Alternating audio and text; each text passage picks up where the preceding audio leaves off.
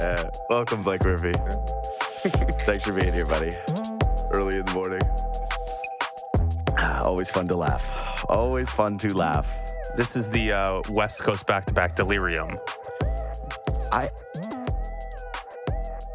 I've already tweeted something to this extent, but it's shocking to me that I'm watching these games, given where I was at mentally with the Toronto Raptors a few years, Yeah, and ago. having fun. Yeah, looking forward to it. My, my, I got, although you know who wasn't looking forward to it? Let me read some sour text from my mom. Your mom. And she's in the She- better time zone. This was, yeah, Oh, no, no, not no, anymore. no, no. No, she's she's, Ottawa? She's here. She's, yeah, yeah, she's in Ontario. She wrote me at 10, uh, 10 18 last night. These late night Raptors games are brutal. mad. Like the game hasn't Mad. started yet. That's just so you know, that's about as mad as my mom is going to get in a text ever.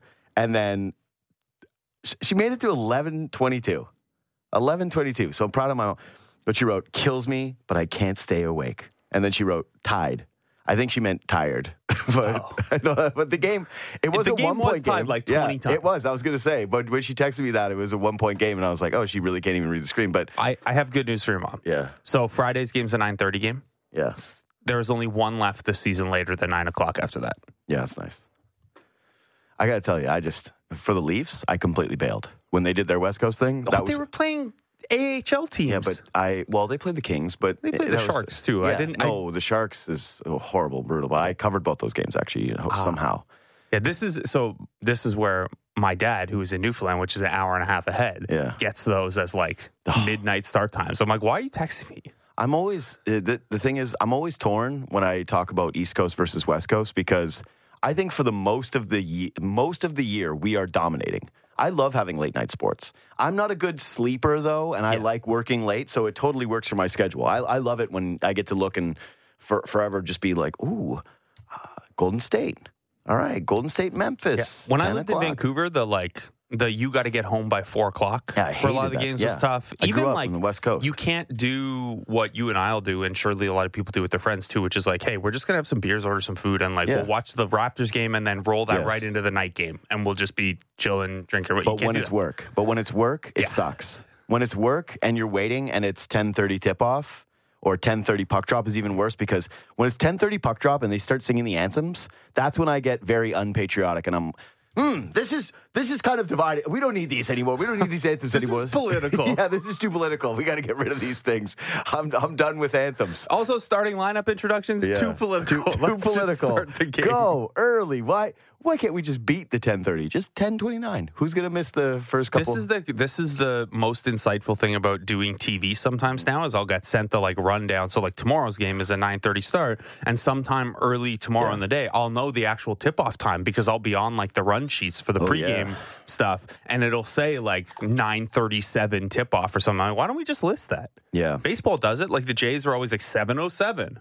So I have a lot of Raptors things for you today. Yeah, but this need- is you don't want to keep complaining about time zones. no. I think this is yeah. This we've hit the limit. Yeah. we hit the limit of people listening to this going. You guys just gonna complain about the time, how time works? Yeah, it sucks. It stinks. I hate it. The passage of time, getting older, all that stuff.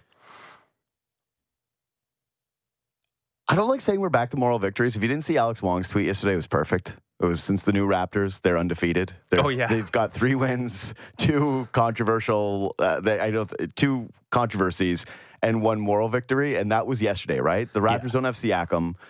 Oh, well, Poeltl, we'll talk about that in a minute. And it's like, oh, eh, I want to miss you a little It's bit more. relevant when you're down to 10 players and Garrett Temple's playing Sure. that you just don't have bodies. But you know what I thought of more when Garrett Temple was playing? Not Jakob Poeltl. It was more, it'd be nice if the first round pick could play in the NBA.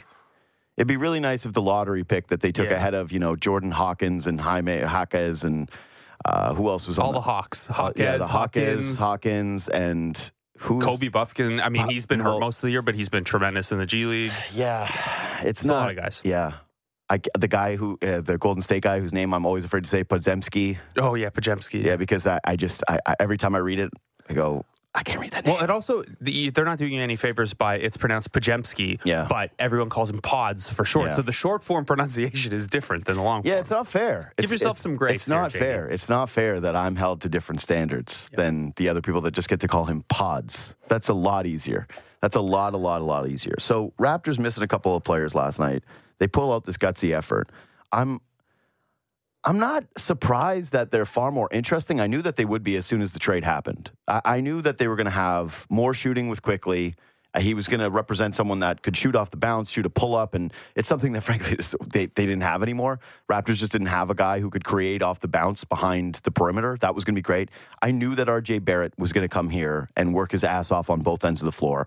I've, everybody here that follows basketball is familiar enough with RJ Barrett's game that they knew exactly what he was going to provide, and he's done extremely well. But are you surprised at all at how fun it's been? Like, what is your what's your read on that? Because I'm enjoying it, and I can't tell how much of it is just.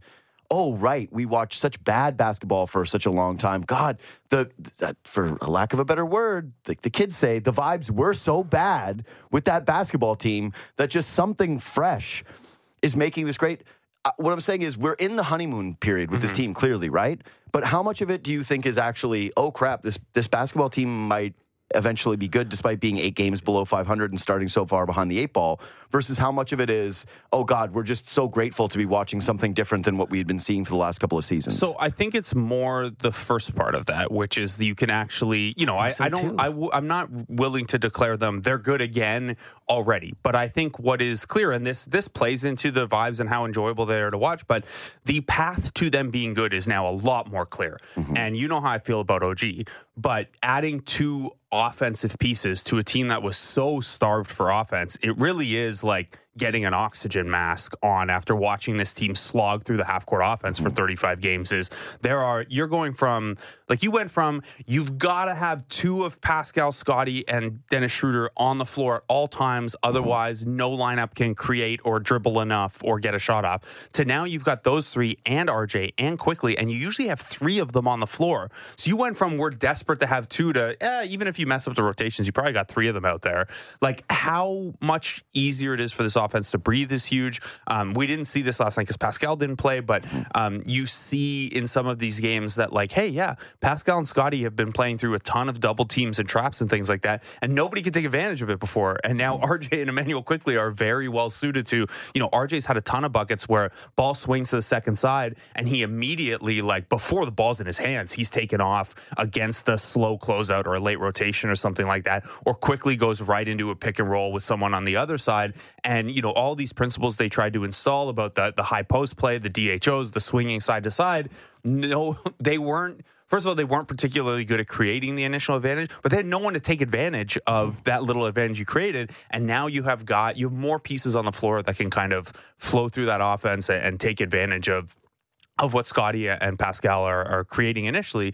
Um, so I think a lot of it is just like really bad offensive basketball is hard to watch. And they, they've been a really bad half court offensive team for a couple years now. So I think that's a big component of it. But also, like, you see, you know, the, uh, as far as them being better, like, yes, they've absolutely played better. But more importantly, you see a path to them being even better now in a way that, again, I love OG, but the half court offense was not going to get better with the pieces that they had there. The defense had fallen despite OG's individual defense. Like there is just a more clear path now. Not, in addition to they got younger as well by turning OG into two guys who are a couple years younger than him. So um, yeah, they're better, but I think this is much like I think the energy and like how much people are enjoying it is much more about like yeah, you can see what they're trying to do and where it could go now. Dude, OG Anunoby, I think, is plus Infinity. 111. That's uh, pro- that's off the top of my head. I think it's plus 111 with the New York Knicks. Have they lost yet? No. They haven't lost. If you had to say who is the most popular Raptor before the OG trade, would you say it would have gone like if we were polling every single Raptor fan, it probably would have gone still Scotty one, right? I think so. And but o- OG would have been two ahead of Siakam. Um, I mean eh, that one might depend on the person. Just because OG not playing in the championship run, I think probably cost him maybe. some. He's my number one, but I think he's in every single Raptor fan's top three. Yeah. is the thing that won't be true for other people. But but not just that too is Siakam has had moments, and not to to get too far down this rabbit hole, but Siakam's had some controversial moments, right? Like he's been benched by the Raptors before. He's had horrible late game closing stats. He, he's been bad in the clutch. He had a season where he was the guy and then he couldn't finish at all. And that made him polarizing amongst the fan base, right? It actually reminds me a little bit of DeRozan, where everybody loved DeMar DeRozan, but when he left here, he became almost like a, a Christ-like figure where people went, "We had to sacrifice him for the greater good." Everyone yeah. loved Le- DeMar. I went to basketball games. I would go to Raptors games as a fan. I can't remember ever sitting in the stands and not hearing people go, "Oh, DeMar," when he would go cold from the floor. Immediately, he would spark angry discussions. I, I feel as though Siakam is that, whereas OG benefits from being a little quieter, benefits from not having the pressure of being the top scorer on the team, being a defensive ace, which is something harder.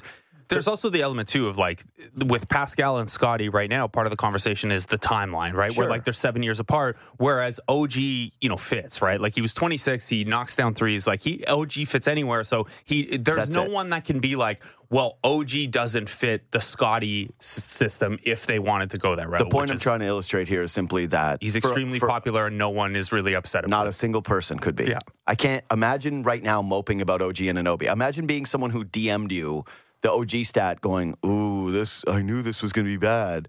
You can't do it. No, it gets tweeted at me, but it's entirely from a win-win perspective yeah, just, of like, oh, so happy for OG, and like it's going to continue because the, the, Knicks are going to be annoying in the yeah, playoffs. They're going to be tougher to to knock out, so we're going to get to see playoff OG. It's early days, but yeah. I I think that this really does knock down a couple things for me. I'm sorry, but offense in the NBA, especially this era, is way more important than defense. And two is it's a sport where chemistry will always matter so much. Okay, it and just, just, fit. Yeah, it it just it, chemistry, team chemistry, and fit over purely hey, this guy in a box is supposed to be one of the best defenders in the NBA.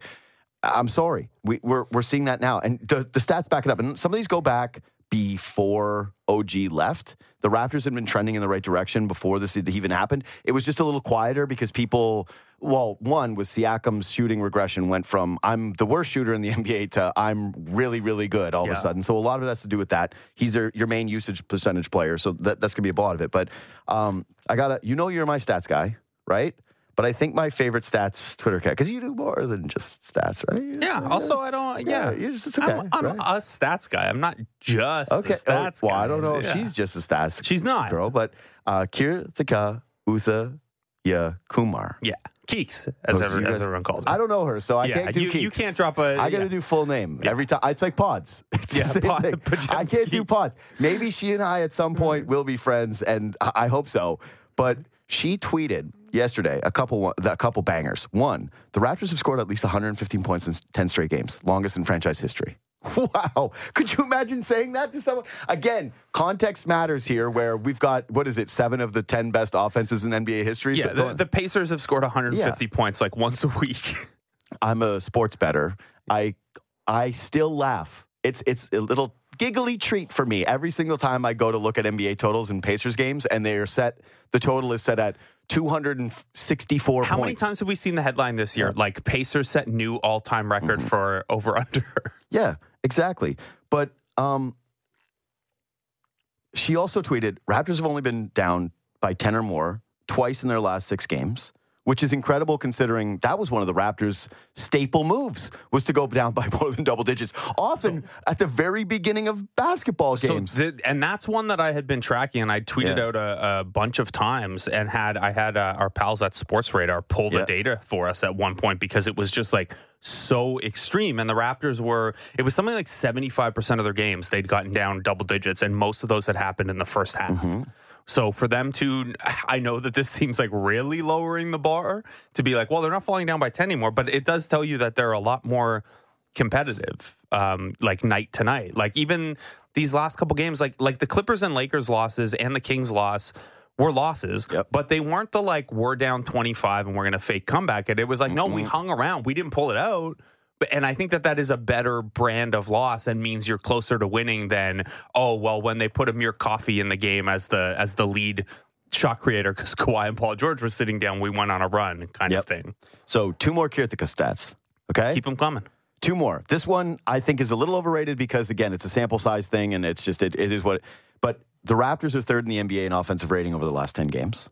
Okay. Again, Yep. you have to remember where we were at. Yep. Where these we were watching rock fights. Do you guys remember the Miami Heat game we were watching earlier this year? At the 20 game mark, roughly the 20 game mark, we did like a 20 game check in on the Raptors show with Alex and Will. And at that point, the Raptors half court offense. The last time a team had scored that poorly in the half court was the process 76ers. Mm-hmm. And now they're like downright respectable in the half court. this is my favorite one. Longest streaks of 25 Oh, yeah, that's a good one. or more assists in the last 30 seasons. This is the best one. This one, this one makes I, like the Grinch. My heart is growing multiple sizes. Call a doctor. Longest streaks of 25 or more assists in the last 30 seasons. Warriors in 2018 19, 26 games. Warriors in 2016 17, 22 games. Warriors in 22 23, thir- 21 games. Again, this is a historically great ball movement team. And then the Raptors this season at 21 games incredible.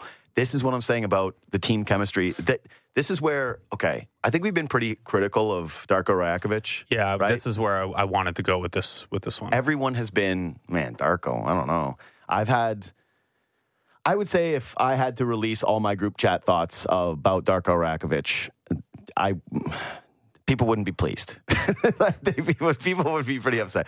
And I said yesterday was kind of his moment where he broke through to Raptors fans, but it was him relating to the insecurities of the fan base, which is everybody's against us. We're alone. We're the only Canadian franchise. Everybody's, uh, you know, no one is rooting for us. The refs are against us. The media is against us. Could somebody please vote for Yes, Scotty? ex- exactly. Scotty's the face of him. He he just he he nailed the Raptors fan Yeah. book. Uh, what what do you call it in wrestling? Cheap pop. It's cheap pop almost. Cheap heat, yeah. cheap heat, Yeah. cheap heat. That's what that was. But the ball movement thing, and now adding guys like R.J. Barrett who love to move the ball quickly, who loves to move the ball, a guy who just sees the floor. Both of them in transition. Too. The Raptors are already a good transition team, but both of these guys, their playmaking in transition is gorgeous. They'd gotten back up to second in transition offense before the trade. And like last night, they pushed well in transition last night. They really didn't finish well. They missed Pascal in transition a lot. But man, you're right. Like like RJ is one of the best transition attackers in the league. He had one against the Lakers that I will. Uh, Austin Reaves. So this is what I was going to say. Yeah. His like laser focus on as soon as a defensive rebound comes down or a turnover gets made, he finds the worst defensive player on the other team Mm-hmm. and is next to him in an instant. He, you do not have a choice but to put your worst defender on RJ Barrett in transition because he'll find him. It's really fun. I I think that these guys now having the youth movement of these players, the type of players that they targeted in this trade, who are just perfect, right? Like they've. This Love is the thing. Quickley so much. I know, but this the thing that Masai really nailed about this trade, what makes it such a perfect fit for the Raptors, is even though Quickley is going to get paid a ton of money, right? I talked about it with Jake Fisher yesterday. The, the, What do you the- guess about 25 million a year? yeah, and it might end up being a little over that because these were Knicks estimates. To put it into context, the Knicks wanted to pay him seven less million dollars per season than Quickley wanted. And again, this was a, a, a different fit, right? This isn't, oh, the Raptors took on somebody that, no, their salary structure, the way they looked at it was you're kind of our six man backup point guard. We can't afford to pay you this. Given where we want to be able to go and the, the salaries we need to keep open, looking for a co pilot for Jalen Brunson. Because that's the Knicks' goal, is they're trying to make themselves available if Joel Embiid Yeah. becomes uh, someone who wants to. Donovan out. Mitchell. Right, yeah, I think that would be a mistake for them, but, But either way. we've heard it a bunch of times. That's that's the point that they're trying to make. This isn't about Immanuel Quickley. This was never about that. It was just purely fit in the fact that he was going to be blocked and buried and all that different stuff. Kind of in a way similar to the OG thing where you would have loved to try to give him more opportunity, but you just couldn't do it. The Raptors went and got a guy who has clearly the demeanor of wanting to prove that he belongs as a starting point guard in the NBA. Dude, it was the first thing he said to us on New Year's Day. So we had that god awful early shoot around on New Mm-hmm. Year's Day. And like the first thing Quickley said was like, yeah, I want to show I can pass more. Like New York used me as a scoring guard. I've got Yep. more creativity. I've got more ability to make my teammates better. And like he was always a guy who you looked at the turnover numbers and you were like, he never turns the ball over. Like he's obviously got more passing than like that's usually a good indicator for a guard that you can expand your passing. And he just like does not turn like he's like over a six to one assist to turnover since he got here. what else is great about him is that this market is so used to undersized point guards that he doesn't even look small to me. No, he's six two, six three. Because they Like, keep going. mon- he's so small. He's so small. We're used to. Fred VanVleet and Kyle Lowry. And now. even Dennis is is undersized. It's true, but I just it's so funny because it gets brought up every single time Yeah. with Quickley. They go, well, he's really small, and they, the Knicks didn't want to have this tiny backcourt, and I'm going, he's a giant compared to what the Raptors fans are used to. I, I don't even view him as small at all.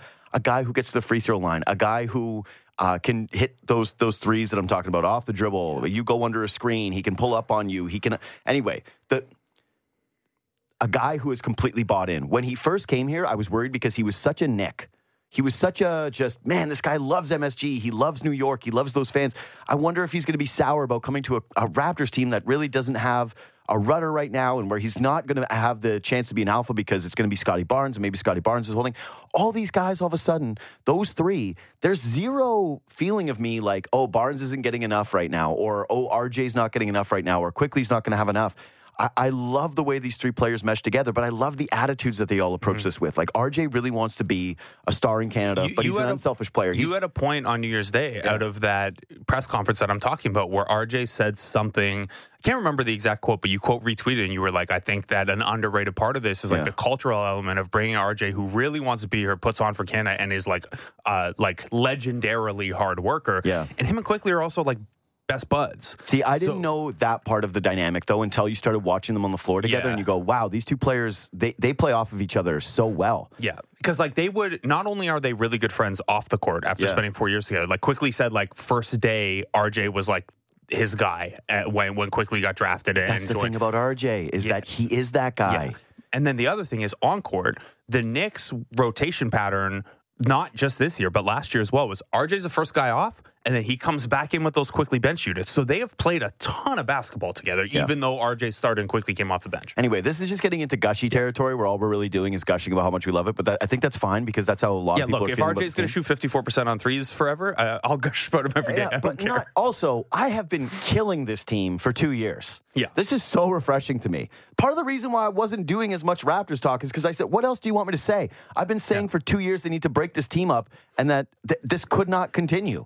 And I hated the offseason. I hated last year's trade deadline. I hated watching so many of these Raptors games. For the first time since, God, I, I started working here, I think, I was turning Raptors games off before they were finished, saying, I, I, really don't need to watch this anymore. I'm not learning anything from this. I don't need to watch them play the Charlotte Hornets backups and, and end up coming back and beating them. Uh, and and try to say, oh well, you know what? Maybe if you squint, this this thing can actually work out. No, look at what they it. did to JT Thor defensively. So, so let me have my gush uh, yeah. show, but I also have one negative thing to say. Sorry, I have one one more thing on the assist streak that, okay. that Keeks tweeted about. So, I I do think, with respect to Darko, yeah, um, earlier in the year, like, look, the the new offensive system, the new principles were not leading yeah. to good offense. They had they were near the league lead in passes. They were near the league lead in assists, but their offense was was really poor. Mm-hmm. And uh, I thought Alex Wong was going to lose his mind about at one point about potential assists. Like, did you get the assist? No. No, no. Oh, then yeah. it doesn't count. Yeah. Um, but you see now process wise why you know, and, and I understood this intellectually at the time. It was just really mm-hmm. hard to watch of like building those habits and building that system with the idea of, yeah, well, eventually you'll have better offensive players. And there's, you know, this is related to the Darko quote about like, well, what do you want me to do? Steph Curry, we don't have Steph Curry on the bench mm-hmm. to start. Like his hands were tied a little bit. And I, I don't mean this to say Darko's now coach of the year or anything, but since this trade, certainly attitude wise with the ref stuff, but even tactically, rotation wise, tweak and adjustment wise, we're seeing that Darko is able to do more than he was when like Malachi Flynn was his seventh man. So I think he deserves a ton of credit for yeah. this recent stretch. I've way I've uh, become way more interested in Darko as a head coach. I'm glad you closed the loop on that.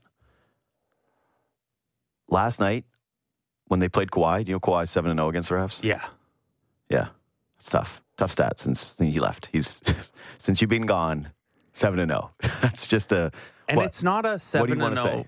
Oh. Armen's looking at me. I was just gonna say, okay, he has some regular season wins. Good for him. I Haven't seen him pass the second round. Yeah, okay, that's fair. And I, but I, okay, to that point though, I do think that this is the scariest Kawhi team, oh, which yeah. is shocking because I thought when they made the Harden trade, I had Sirit on, and she was, uh, she was actually pro this trade she she thought this trade was good. She went, you know, people are kind of hating on this because they hate on Harden, and I I was outright mocking her, going, I'll call you in a few weeks and we'll talk about this. And at first, it was horrific, right? They couldn't get a win. I think they started 0 6 or yeah, it was five, just yeah. yeah, it was bad. Now they just they're they're spooky, man. They're they're a really good basketball team. They have team. so much shooting. They're they're deep. They're they're balanced. Kawhi looks like I, I my theory about Kawhi is God, we're doing a lot of tangent stuff in this one. My theory about Kawhi is that he he just like from that Raptors 2019 run, he was never right. and he was doing the load management thing, and now he finally load managed his way into another Kawhi is all right season. And then the Clippers are going to go in the playoffs, and something's going to happen to him, but he's going to dog it through the playoffs the same way that he did with the Raptors. I think it's. I, I te- Armen and I were talking about this last night over text. I think that the West. We're doing this whole thing like, oh, there's so much parity, and oh, could Oklahoma City come? It's like Oklahoma City is too young. They're not going to go to the NBA Finals this year. I'm sorry. Shai had the quote about see you at the NBA Finals. I love Shai. I want to see him get to an NBA Finals. I'm torn because it is with the Thunder, but And you want it- your stars to have that attitude. I know, but it, but it ain't happening this year. Like they're too inexperienced. There's no move that they're going to make that's going to make this thing work. And I said LeBron didn't win until he was 27. People need to remember stuff like that when it comes to perspective. they have something like 44 career playoff games Yeah. on the team, and half No. of them are Davis Bertans and Isaiah Joe. ain't, ain't, ain't, happening. There's two teams in the West that are going to win this year. Denver and, the Clippers. and the Clippers. That's it. That's the end of the list. We don't need to go any further with this. Minnesota is going to be one of the tougher outs. I could see Minnesota upsetting one of those two teams. I don't think Minnesota is going to make it to the finals. Anyway, that's that's a January take, but I, I really do believe Kawhi is locked in. But the point I was trying to make here with all those side tangents is last night was the first time that I watched Kawhi and I didn't feel like, oh my God, I miss you so much. What would have happened if we would have? Because the Raptors finally have a direction. You can, when you finally have a direction and you finally have something that you believe in for your team, you can move on. This is it. It's it's the the best way to get over somebody is to get under somebody. it's every rom com ever. You run into your ex Yeah. with their new fiance or whatever, and you have And to grab some person to pretend they're your I was happy for him. I said, Kawhi, good for you with your team. I won't be rooting for you in the Denver series. I'll be rooting for Jamal Murray. I'll be rooting for Nikola Jokic. But it's uh, it's okay because I'm so enamored by RJ Barrett and Quickley, and I like Scotty Barnes so much more since this trade too. I got to say, like Scotty Barnes looks like. Hey, he knows that this is his team now, which leads me to the next thing. And we'll take a quick break and then we'll do this on the other side. My feeling actually is that since this trade, despite the Raptors being better, that it's even more conclusive that they need to move on from Pascal. We'll discuss next. All right. So we did our gushing times. Now it's time to do a little less popular portion of the show. And this starts with this. Raptors didn't have Pascal Siakam last night. If they had him, they probably would have beat the Clippers. I think they do. which is again one of the best teams in the NBA. Somebody that's at a finals team. I was also trolling Armen yesterday saying the Lakers with LeBron James and Anthony Davis and a team that really believes that they are title contenders. I have no doubt in my mind that if the Raptors played them full strength in a seven game series, they would they would whoop that ass. Who's the ref though? Oh yeah, I guess that's true. Yeah. If You'll- it's Armen and Ben Taylor, it's Yeah. the same thing. By the way, for for off air, you'll never believe who I was texting about Ben Taylor after that game. Oh, I'm curious. I can't wait. Why don't say that? To, we just came out of a break. Yeah, we have ample time to do this. Anyway, um, I'm watching the game last night, and there were moments where I I, I really did miss Pascal. Right? I would I would have loved to see him on the floor. I would have liked to see the Raptors win that basketball game. But They I- really struggled to score down the stretch once the Clippers locked in defensively, and that's did. where another guy to create an advantage would have been really helpful. the same reasons that it's difficult to trade Siakam right now are the same reasons that the Raptors should not be re-signing him. And it's the same thing that we've been talking about for a long time, but now it's just even more obvious. Is Pascal Siakam's 29 years old. He's he's he doesn't fit the timeline anymore. And if you're talking about a guy who if we're saying the whole, hey, just re-sign him, bring it back, keep kicking it down the line, I just think it's going to be more awkward and more difficult at some point for these guys to. the relationship phrase more the Yeah. value of and I hate talking about players like this, but like the value Why? decreases like as he goes into his third like it's not the same trade chip forever. you hate talking about players this way. It's the best part about sports is talking about fake trades. Oh, I uh, just mean that like the specific like re-sign him with the idea of trading what I him mean. later. Uh, uh, like we got to then it stop gets with it- this. Yeah. We got to stop with this whole re-sign with the idea of trading later because okay, I, and I saw I read Matt Moore's piece yesterday. Right, I just talked to Jake Fisher. There is a growing belief that the Raptors are going to be less likely to trade Siakam, but that growing belief is based in it's Masai Ujiri.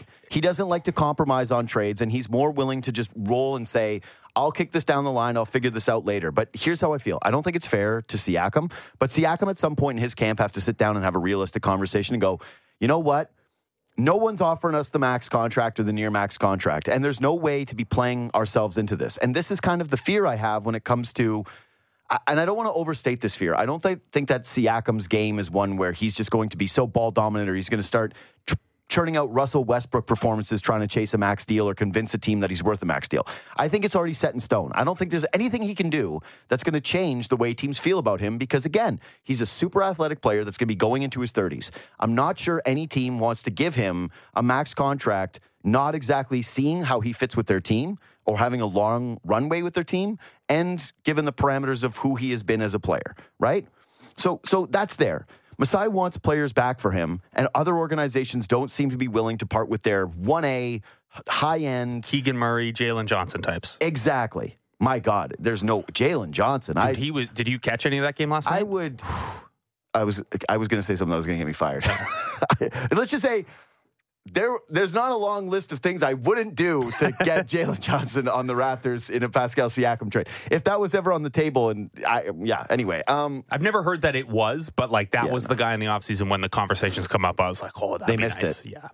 They if, missed if, the window. If they ever had the if they ever had the well, if they Keegan did, Murray, I think there was a window and it's gone now.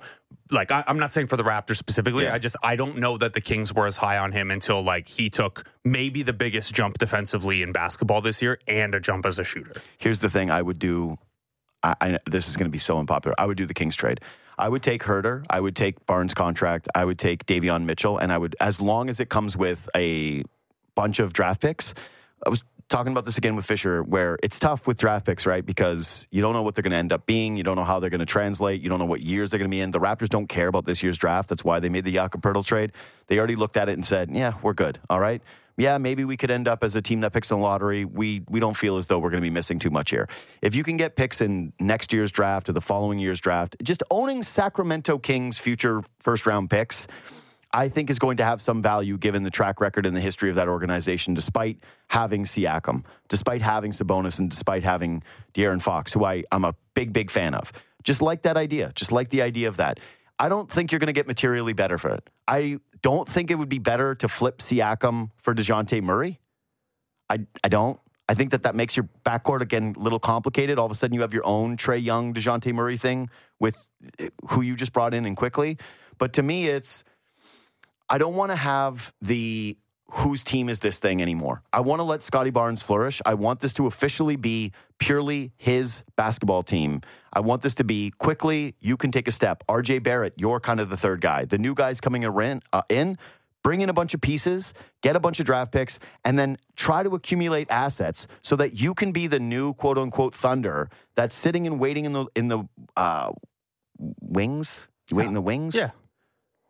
You can wait wherever you want, but Yeah, I that's, that's typically where You people wait in the wings. Yeah. and pounce when you see a player become available in a trade that you think will fit with those three guys or whoever else you deem to be a part of that future core, whether it's Gradey Dick, whether uh, Huerter ends up hitting with you, whether Davion Mitchell, who I think is actually a uh, like is still a decent asset to be grabbing as a player and a guy who can come in there Yeah, he's defense. he's like old for his prospect Sure. level, experience level, but th- that guy can defend like crazy. That's it. I like having a change of pace back, essentially, where you go, hey, bring this guy in, let him defend for a little while. He's still a competent basketball player. Like, you bring those three guys in, all of a sudden the Raptors are a very, very deep team. I think that a lot of those pieces fit around Scottie Barnes. Now you have a bunch of shooting around Scottie Barnes. Huerter can play. And I think, again, devalued asset. I don't mind that trade as much as people did. When it looks like Raptors trade Harrison Barnes for for Pascal Siakam, it looks horrific. Depending on the draft capital, I, I think that's going to be the best the Raptors could end up actually doing, and I kind of hope that's where it goes. So here's my understanding, and this isn't from the mouth of the Raptors directly. This is from talking to people around the league and trying to mm-hmm. piece together what they want to do. Is they are less worried about how many assets they get than they are what is the best asset we get in a trade, Yeah. and that's why the Immanuel Quickley deal made sense to them, right? Like there's the the Zach Lowe comment of, of he heard league sources, at least one league source call RJ a toxic asset. Yeah. Even if like I don't believe that, that is not the sense I got canvassing the league. It was more of like it's neutral, like you're paying the freight on RJ, so he better be good, um, which obviously has been, but like. That was fine because Quickley is the headline item in that. And I think that that's why, at least for now, and this is the other thing with all of, and, and this was kind of Jake Fisher's point on your show yesterday is like, it's January 11th. We got 4 weeks of posturing left. Why would you put your best offer on the table? Why would you, if you're the Raptors, say that's enough? Mm-hmm. Wait a little bit here, see if anyone gets desperate. If that Harrison Barnes, Kevin Huerter, Davion Mitchell deal is on the table, guess what? Even if the Kings got frustrated in the in the trade talks, it'll be on the table February 8th. Yeah. So that's that's where I'm at with that. Now, I- and I like that. By the way, I should say to make this point clear, I don't think that the Raptors should rush the Siakam thing. I think that they should actually be using the time that they have and see how this thing materializes. The point I'm making is, if at the end No, of the day that's the best offer you have, then I would I would take that trade. And I, I'm sorry, I'm really not a Kuminga guy. I- I think the Warriors will probably re-engage those talks with Siakam or for Siakam now that Steph Curry has taken a public position of we need to make a trade. We get we you guys better do something. I'm Steph Curry. This is very out of character for me to Yeah. be stumping publicly for something it's different. not usually a squeaky wheel. no. But and Siakam to me represents the the smoothest fit for the Golden State Warriors. He's a better idea than Mitchell for them, right? So I- I'll say this with the Warriors frameworks. If it's Chris Paul's expiring contract that, that you're then going to buy out and he's going to go sign with someone else once he's healthy, which I think you do. that like you can just look at the prospects. If you're talking about a framework where you have to take on Andrew Wiggins' salary, Uh-huh. I need so many more assets back. So like if you're talking about you think Kuminga would be enough if he's attached to Chris Paul, Yeah. if you're attaching it to Andrew Wiggins instead of Chris Paul, I need Moses Moody too, and I probably need a pick. Like Andrew Wiggins has a bigger contract than RJ Barrett Yeah. remaining. He's older and significantly worse. Here's the thing. I kind of feel like he'll he'll probably actually I don't know. Yeah, he'll probably end up opting into his player option when he's 31. Maybe not. It depends on how things go, right? Wiggins, For Wiggins, yeah. he's picking that option. I mean, if, it, It's if 30 it's anything bucks. like this, Yeah. like he'd have to have at this point to not pick that option up. He'd have to run back his championship season. But that's that's it. Is beyond this season, he's making. He's got three more years on the books. That it's going to be 28 or 26, 28, and 30 million dollars guaranteed. That's a lot of that's a lot of money. If you're the Warriors, I think you're trying to offer that up, but you're also torn between two things, which is if you're going to be trading Moody and Kuminga and getting off of a bunch of bodies, and you're trying to go for a championship run, I would think the Warriors would say we actually want to keep Wiggins because he might end up having a, a playoff moment for us. Yeah. and that to us is more valuable than getting off the contract. Where so then you split those prospects up into multiple deals, try to get a couple guys. But to me, if you're doing the Chris Paul, if you're doing the Chris Paul for Siakam thing, I'm just not interested in Kuminga. I'm not. I Moody's fine. He was what high school teammates with Scottie Barnes. Yeah, that's boys. a that's a little bit of a plus, but I'm not overly concerned about that stuff. I don't care about the draft picks. To me, it's Podziemski, and they're not going to move him in. Siakam. And so, They they don't seem to like Moody as much as I do, but like again, like Yeah. Moody, if we're talking headline item in the trade, you know that's that's not going to move you a ton. Moody and Kuminga are both like super. They're the anti Davion Mitchell. where they're both very very young for the, like they were the two youngest players in their draft class, I think. So as third year guys, they're they're still really young. Um, but yeah, like I, I like Moody a lot, but as a headline item, I would understand why he doesn't That's it. move you. to me, uh, maybe this is stupid because it's just the unknown versus the known, but I'd rather have an unprotected first round pick from the Kings in 26, you know, than Kuminga. Yeah, I mean the big thing is with all, all of these is going to be the protections, where it's like we kicked around some on the you show can't, yesterday you with if you're taking Harrison Barnes, Huerter, and Davion Mitchell for Siakam, then I need an unprotected first round pick. Yeah, and I mean it's an interesting one because like obviously that trade is one where it- it's the Rudy Gay trade logic, Mm-hmm. right? Where it's like, and I don't mean to overdo this just because it's the Kings again, but it is kind of funny that it's the Kings again, Mm-hmm. where you are turning one guy who.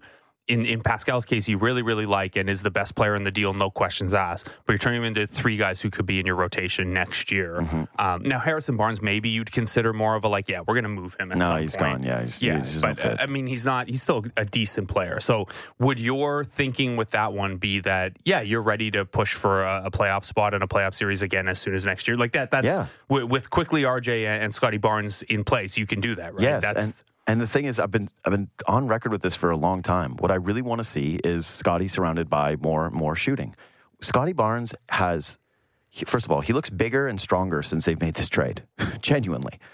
also, can I just say, sorry, I, I've gotten a lot of questions. I'm actually writing about this right when we're done. Mm-hmm. Um, Scottie only took 10 field goal attempts last night. His usage rate has been down. All the other numbers that involve like passing and how much you're touching the ball and stuff like that, they all say he's still very, very involved still. Yeah. To me, this looks like a that. guy who is very, very good, knows he can get his, and is making sure that RJ and Quickley are finding their spots. And I- just think this is his decrease in usage over these couple games is not a fit issue. It's a good teammate who likes passing issue, and he can turn turned the, like the fourth quarter of the Lakers game. He just turned the shooting volume back up because they needed it. I think that this is fine. Kevin Huerter is only 25 years old. And last year, he was a 15 point per game guy that all Raptors fans went, man, it sure would have been nice to be able to go get that guy. He was 40% from three. Yeah. His, entire his entire career, including this season, ha- he's a 38% three Yeah, point shooter. I don't know what has happened to his Yeah, shot this that's year, it. but He's 33% this season. I, I would believe that that thing is going to bounce back. That's just me. Uh, the, Yeah. Based on the track record of this player, I think Huerter is going to bounce back into one of the best three point shooters in the NBA. If he all of a also sudden, averaged almost four assists a game one year. Like he, he can be a secondary. player. Like I, I really do think this is. Uh, and look, he was the number 19 pick, and Gradey was the number 13 pick. Whatever. Like it's kind of like the the best case scenario for Gradey Dick's development, right? You become a 15, 16 point a game guy who hits a lot of threes and can be a secondary passer. I, I just like the idea of putting more shooting around Barnes, having a team that all of a sudden is going to be able to floor quickly.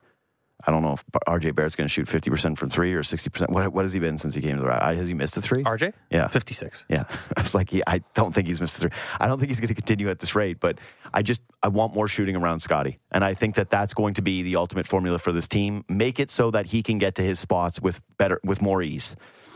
Turn him into more of a playmaker. Make him mini Giannis slash LeBron. Okay, that if you want him to actually be the face of the league someday, Darko, that's going to be one of the paths in order to get there. I don't hate it. I don't hate that value for Siakam. But to me, again, it's more about avoiding the disaster of Siakam walking for nothing, which I, I just I don't think it's probable, but I, I'm not ruling I it out. Think it's. not I didn't think it was probable for Fred either That's it. because at the time it didn't look like the Rockets were gonna. There was the James Harden question mark. There was the would he even go to a team that's so far away? Like thing, the winds shift quickly, and you don't really want to leave yourself exposed like that. Even if the bird rights to sign and trade as a worst case scenario is usually something, it's not always. And I don't know that you could do that uh, twice in a row, even if you're pretty happy with how things look on court right now. That's it. I just I, think that the the risk is too great. I, I would rather take genuine, real assets from a team like the Kings than go into the offseason and be in a disagreement with Pascal Siakam over what his worth is, what his role is going to be. That's the thing, man. If if you're not going to be offering him the max, which he clearly wants, right? If he's going to feel slighted by the Raptors on the term and the money and the role, who's to say that he's not going to eventually look at it and say, you know what? There are other teams out there that do want me. They're going to pay me similar money. Maybe the tax situation is a little bit better. Maybe the fit is a little bit better. Maybe they're a little closer to winning. Maybe I'll be appreciated more. I, I'm just, I'm not. It's it's it's too much risk for me. Anyway, other negative thing. Um, shouldn't I miss the center you paid twenty million dollars for and a first round pick for, and not feel like, boy, the the reclamation project's big. That wears the T-shirt to the pool is doing a pretty decent job of. And there, were, I, I don't want to say these is good because there were moments yesterday where it's like it's clear his touch around the rim is not nowhere Yeah, I near. mean, look, he played 18 minutes, which is more than a G League call up should be playing, and they won his minutes. Like he wasn't, he didn't sink them. Which, if you were called up from the G League playing unexpected rotation minutes, you don't sink the minutes is is like what you're supposed to do. And, and like I thought in the Kings game, he was really good. Um, I thought you know the last two nights he's been fine. Um, but yeah, you you you should notice the Poeltl absence more. And I know that in the games that he's played since the trade, he looks like he makes more sense, right? Like he has more point guards working pick and roll with him and finding him on pocket passes and stuff like that. And the field goal percentage all year has always has been really high, even though you know there's the pass fumbling in the paint and stuff like that. Sure. Um, but like I, I just I can't help every time the Poeltl conversation comes up, think back to our conversations after the trade last year, which was, yep, makes on court sense. Doesn't make sense to give up a first and a couple seconds for it. And then mo- my piece after the the re upping of him in the offseason, which was like, okay, well, his only pick and roll point guard left in mm-hmm. Fred, you already gave up these assets and you paid like like was he getting four years 79 million 78 million from anyone else? I don't really mm-hmm. know. So i mean that it's unfair to him. Like it's happened. It's a sunk cost at this point. But it is like even if he fits well i'm just not going to agree with how you've got here That's it. I it it's just it's very clear to me at this point with him that they have they they lost that trade badly and they also lost the signing badly. Is he's just he's not he's not a twenty million dollar center, and I don't care how many people tell me he's a top ten center or whatever the hell. He's not. He's not. He's not. he's in the he's center. probably in the 20 to 30 Yeah, range that's- which that's means it. yeah he's if he's starting you're you're probably fine with that but like If you th- can replicate him with Thad Young and Jontay Porter, I'm sorry, you didn't do very well. Yeah, and like the and trade. he's better than those guys, but sure, but how look at- much? this is the thing is like you look around the, the league at the center market and, and you know it's not it shouldn't have cost you that and i, I feel bad because I, I mention it all the time and it's not Jakob's you? fault he got the money Yeah. but um Ugh. yeah it's it's hard it's a hard one to reconcile with and it also it's going to stand out as like you the move where like Mm-hmm. you didn't love the path and some of the decisions up to that point and you like everything since like you like the OG trade if if they do a Siakam trade that you like and things like that but it's going to be the one like that's just kind of stuck there uh, because you don't have that first and it is a, a pretty big contract Before you go, you're the G League guy. You're always going on about the G League. And you, I, I I always see G tweets League. about the G League from you, and I go, I, and I have to restrain myself from applying to all of them and going with the same thing. Who cares? I mean you, you say that and then like Jontay Porter gives you 18 minutes and is like yeah, you suddenly really- guy I got. I actually got to tell you, this one is a that's a real world example because you were doing a lot of Porter stuff. Well I had a big feature coming on him so, I know, but just, that's it. You were doing a lot of Porter stuff, and I went, enough's enough. Enough's enough with this, okay? Enough's enough. And now he's really contributing. But the Gradey Dick thing, he he misses yesterday's game because of an elbow contusion or something. Forearm contu- yeah he was a very late scratch like he warmed Late up and scratch, got ready for the game and everything and Um, what are you hearing on this? Because you look at the G League numbers, and I know you're aware of this, but if you're a Raptors fan, since he's been, he's been in the G League, uh, the three point numbers have not improved. No, not great. He shot well last game, but uh, Sure. generally he has not shot well. Has not shot well. This Raptors team last night was playing Garrett Temple. And I know they weren't they were on the road and it was extenuating circumstances and all this different stuff, but this is pre the Sacramento Kings trade that I'm talking about. They're bringing in three depth players. He didn't play in that Pistons game, yeah.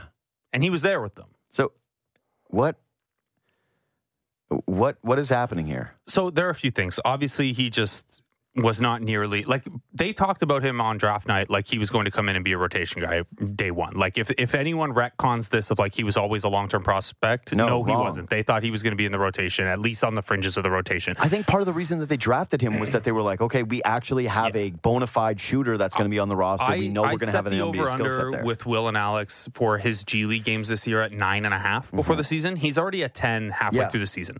Um, so this wasn't the plan. Obviously, the shot is not dropping. What happened to him at the NBA level, and he says it's not confidence related. I don't know how it couldn't be confidence related. It's the first time since you were like eight years old that your shot went away for an extended stretch. But starting to rush against NBA length and athleticism on closeouts, starting to you know hesitate and a pump fake into a, a drive that you travel on because you're rushing the the attack of the closeout, things like that. What the Raptors have determined is that he needed a little bit of a, a reset in terms of we got to get you up to an NBA level of strength and conditioning. And I don't mean that like he came in out of shape or anything like that, but like he's wiry, he's not very strong yet. That impacts your ability to fight to get open off of off ball screens, to keep a strong base as you come around and catch the ball and stuff like that. It's not anything anyone wants to hear because he's not performing well. They Um, should tell him that there's a huge uh, market for TikTok workouts. Yeah. Um, so that is kind of what they're trying to get back to here. Let's get him back to a level where physically he can hang. Um, I will say it. The numbers aren't great. La- last game he was really good. Uh, and he had another game coming Good. out of the new year where All he I was see is he was clips, right? I'm not watching these. And clips, you don't learn anything Yeah. because all they do is selectively Right. choose. Oh, here's Gradey dribbling down to the baseline. He knocks one down. I'm like, yeah, all right, it's well, the sir. opposite version of just looking at the three point percentage, right? Yeah. Where like obviously that's going to tell you the worst thing, the highlight's going to tell you the best thing, the truth Yeah. is somewhere in between. He's not a good defender. He's not going to be a good defender right now. The three obviously has to drop for him to sniff the NBA. He's at least doing some things better, and it's trending in the right direction. But I would not be comfortable with him in an NBA rotation right now. Mm. It's moving there, but it's not. I keep coming back to I'm wish casting this, but Corey Kispert from the from the Wizards was really bad as a rookie shooter Yeah. as well, Sure. uh, coming from a, a similar spot where like uh, what was he? He was uh, just outside the lottery, shot really poorly as a rookie, and eventually found his way to. White guy that they knew was going to just be a shooter in the NBA. But Yeah. same, same comparison. Now- uh, hoping now- he can be Kyle Korver. Yeah, now he, he Scott. shot 35% as a rookie, not Yeah. uh not like 28% in the G League, Mhm. but um that's where you know, look, it's not there yet. This has been a disappointment. It's trending in the right direction, but that's not going to make anyone feel good about a lottery pick they expect to be in the rotation day one. Well, I'll tell you this too is the the whole we want to get him up to NBA shape and NBA this and NBA The messaging wasn't great, but but also that is to me it's I'm sorry, it's it's cover for we like his game is tough because yeah. th- he's he's in good enough shape to shoot a basketball. I'm sorry. It's also it's just a weird thing where like Yeah. the solution with every other player has been like let's get him in the G League, let's play him as many minutes as possible, let Yeah. let's get him the reps. This is the first time I can ever remember the Raptors doing something like this. Like Bruno was in there playing 35 minutes every game, no matter how bad he was. Well, I was, like, I was going to say, do you think that who do you think is in better NBA shape right now, Porter or with his no knee ligaments or Gradey Dick? Come on, and one guy just came from the G League and he's playing minutes, right? Yeah. So, so to me, this is. The, the longer he's in the G League, the the more concerned I get. Like, the fact that I'll- they uh don't want to trust him to come up here and just say, "Hey, whatever," because now it's sort of the perfect spot. Now it's, "Hey, come in off the bench and play Here- a little bit of the thing, ball, knock down an open shot. That's it, no pressure." Gary Trent or RJ or Dennis Schroeder, whoever need Yeah. to miss a game when they're back off the road, Javon Freeman Liberty's getting that call, not Gradey Dick. Oof. He's the next guy up. I don't think I don't think Gradey's close to NBA minutes right now. And he again, he's been better and it's trending in the right direction, but I don't think he gives you solid NBA minutes right now. It's it's it's a really overlooked story because of everything that's been going on with the Raptors. But it's hard. It's every once in a while you're reminded and you go, right, lottery pick. Part, part like look, I've always tweeted the G League results and injury news and stuff like that out, but yeah, there's a, there's a reason that it's uh it's they get more attention right now than they normally It's would just- because it's oof. it's bizarre. It's just extremely difficult, especially when there's four guys that went pretty quickly behind him that are all they also just played impact. Kobe Bufkin twice in a row, and Bufkin just destroyed them. That's it. Is they've just there's there's too many guys that went right after Gradey Dick who look awesome. And Gradey Dick is shooting sub 30% in the G League and not the next call up for the Raptors, a team that, again, played Garrett Temple yesterday. and I was, the worst three point shooting team in the league for a while. Yeah.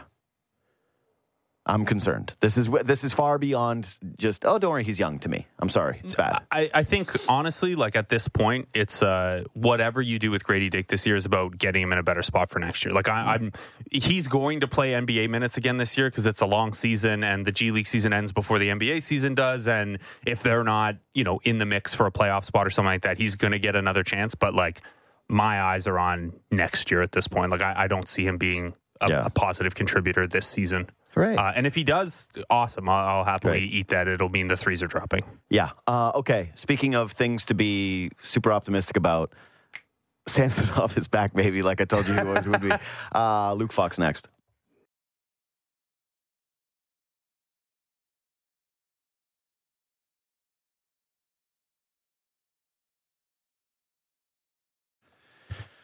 I hate to say told us so, Ricky.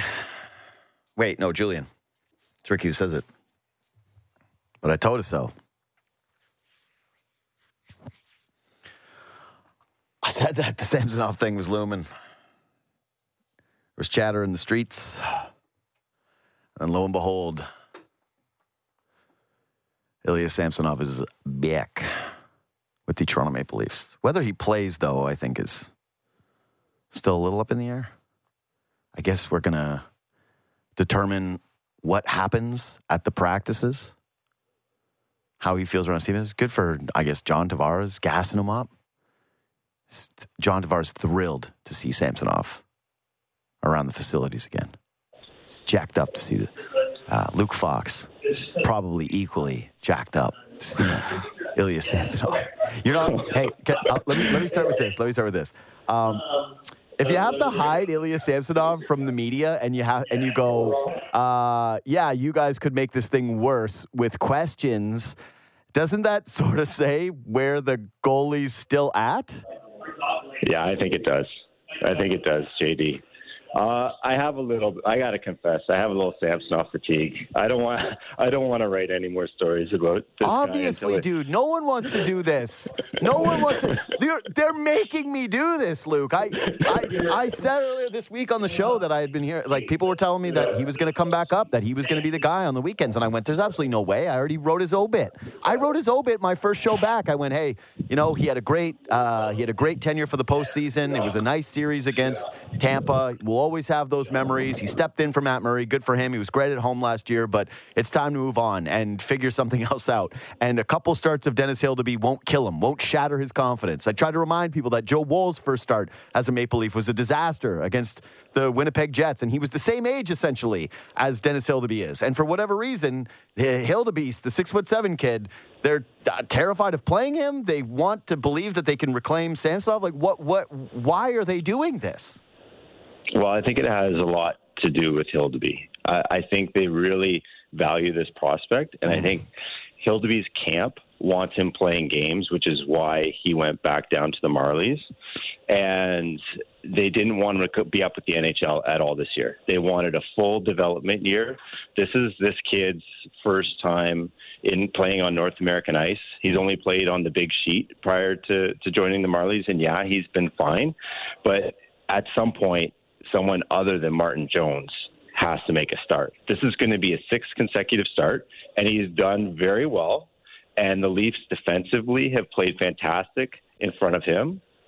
The opponents, some of them have been softies lately, so that helps. Uh, so the starts haven't been overly taxing, but you just can't ride a 34 year old goalie for every game for another, what, two, three weeks, four weeks until Joseph Woll's back. Yeah, I thought uh, after All Star break earliest. Yeah, yeah, earliest. Yeah. Um, so the organization, come on, they've they've lost faith in Samsonov. They would love to make a trade, but the teams that have goalies, and there aren't many, uh, are asking for crazy prices. Mm-hmm. Brad Treliving only has so many assets to spend. He'd prefer to spend his trade deadline assets on a defenseman and not a goalie. Um, so they're just trying to bide time until Joseph is healthy. Um, and and I think uh, I would be shocked if Samsonov gets the start on the weekend in this back to back because you can't play Jones back to back and three and four nights because remember they got a Tuesday night game in Edmonton against Connor McDavid, and the Oilers are red hot right now. You're not going to roll Jones out for all three, so someone's got to start that Detroit game, and I think it's going to be Hildeby. I think this okay. is just a, a roster juggle where you get Hildeby one game with the Marlies and and get him back up, unless somehow Treliving can can pull a trade off between now and then. But it, mm. I, I just don't see where that's coming from. Okay, that honestly that makes more sense than the alternative because I just don't know how optically you can explain to fans or anyone a, a, a, loss to Detroit, who's just right there behind you in the standings, right? Like they're, the Detroit Leafs gap is not major. You lose that game, and it's because Samsonov gives up six goals, and you were too afraid to play Hildeby, right? You play Hildeby, and he gives up six. You say, "Hey, that sucks." He's learning. You, what did you just say? It's you're you're new to American ice. You're young. You're not supposed to be here hey, if this breaks you, I'm sorry. Uh, you were never going to be anybody. Like if, if one start changes your materially changes your career, it was never going to happen. But to put Samsonov in net on Sunday against the Red Wings and to lose, like I, I just I don't I don't know how you explain that. I, I don't know how you justify it. Yeah, and we've seen teams in the past rally around a kid. Sure. I mean, it does it doesn't always happen, but that that could be a selling point. You're tired off a back to back. I'm sure that Colorado game on Saturday night is going to be very taxing, right? Mm-hmm. Like that's a real team, a cup contender. So they're going to be tired, and you're going to need some sort of motivational hook on on that Sunday. And and you know maybe hey, it's the Red Wings. They're in our division. But if you say we're putting Dennis Hildeby in before we want to, before we think he's ready, but let's rally around this kid that could be that could be a motivational thing pre-game, and maybe the team even you know plays a little bit extra harder defensively. Uh, Detroit is quietly, uh, I think they're top eight in in goals per game. Like they're mm-hmm. they're they're a threat. Um, so you know if Sam whoever is in net is going to be tested, I, I think on Sunday. Sure, I just when when you get smoked by Columbus twice and I actually like Columbus now just because we've seen the Sharks, and I'm going, well, Columbus way better than them. That's not comparable teams. But if you get smoked by Columbus twice, like Samsonov did, I feel like that was it. You know, you don't get more chances, not this soon, anyways. Not without putting games together. What are they? What's your even read on what they've been doing? Because it's just, hey, we're giving him a rest, we're keeping him away, but they're firing pucks on his pads and between practices. Like, what what what is happening here with Samsonov? Yeah, not much. Uh, he basically had a full week where he was in the gym. Uh-huh. He was work, working with the Marlies goalie coach and the development staff. I'm sure there was a lot of meetings about his uh, mental state and, and trying to get his, uh, you know, sorted out between his ears, like build his confidence up. Um, I think they just wanted, uh, a him to have a break from the NHL grind, like you're not traveling with the team, trying to get your game around, uh, your mind around. Hey, I might start this game, or hey, I, if Jones goes down, I'm I'm going to be in action. Like just a break from, look, you're not even going to play at all. So just take it easy. Um, and then basically he got one practice in with the Marlies earlier this week. He practiced yesterday with the Leafs, but it's been a long time since he saw a game action since that Columbus game. And you know, there's been some disasters. There's a Columbus disaster, but there was also the Buffalo disaster. Oh Yeah. my goodness! So. Uh, Hey, when yeah, you're like 57th in goalie goals against average save percentage, it's a lot of disasters. That's not just built on one or two disasters. That's a season of disasters. yeah, I, and I, I really feel for the guy. Because, Of course, we all do. Yeah, we all do. but- We get it. He's a human being, and and when he's saying publicly to people, man, there's. I, I'm glad they didn't let you vultures at him. you know, you. Hor- I like that Sheldon Keefe said to you guys, "You're what do you say? You're good people. You're quality people. Fine. You're fi- fine. Fine. Oh, you're just fine. You're just fine people. You're not the Philly guy who Torts went after. You know, you're not just. You're, you're not that guy, but you're fine. You guys are fine people.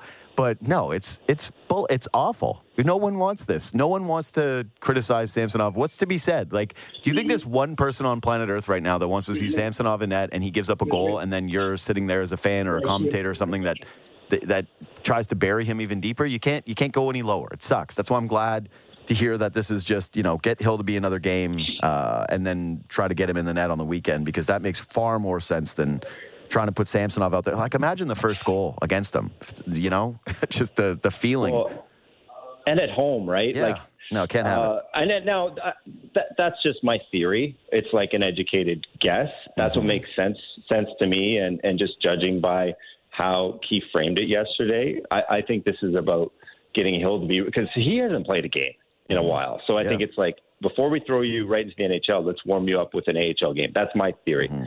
Now they could go in another direction, but I just think, yeah, it would it would be throwing Samsonov to the wolves if, if they threw him in, you know, after no hardly any practice with actual shooters. Yeah.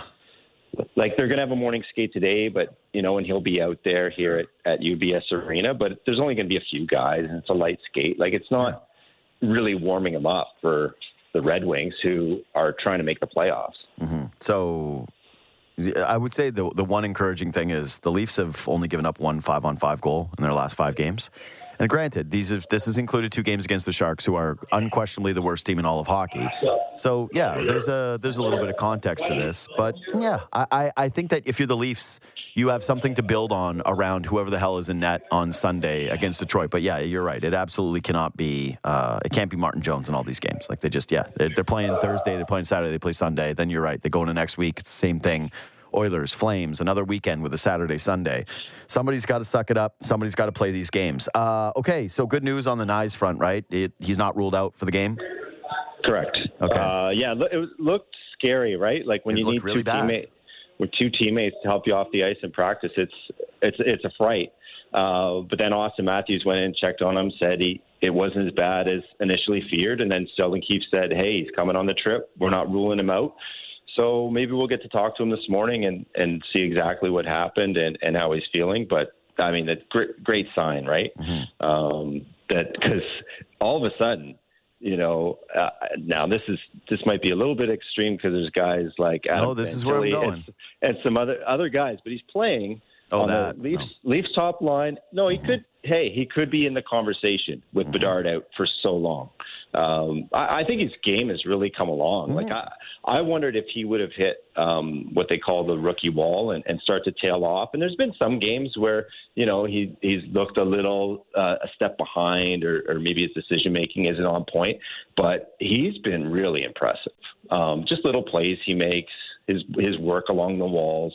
Uh, I, I think he's you know for a, for a first year pro for a teenager, I, I think he's been phenomenal. I think he's been great. And Yeah. the, my thought was different, though. My thought was uh, And and actually, I read your piece and I went, oh, you know, that's he's probably a little higher than I would have thought about it because I hadn't thought about him in the Calder, and also he's one of the guys that yeah got his debut last year, and so he's still a rookie, obviously. But yeah, I don't I, I don't think about him as one, right? I, I'm not wasn't spending the entire year going, oh yeah, the Leafs rookie Matthew Knies, even though obviously he's he's not even one of the weird rookies where it's a, a true cheat rookie.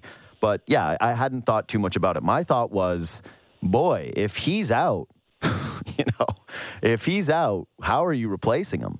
Because Yeah. they've got right now Nick Robertson healthy scratch looks like again tonight.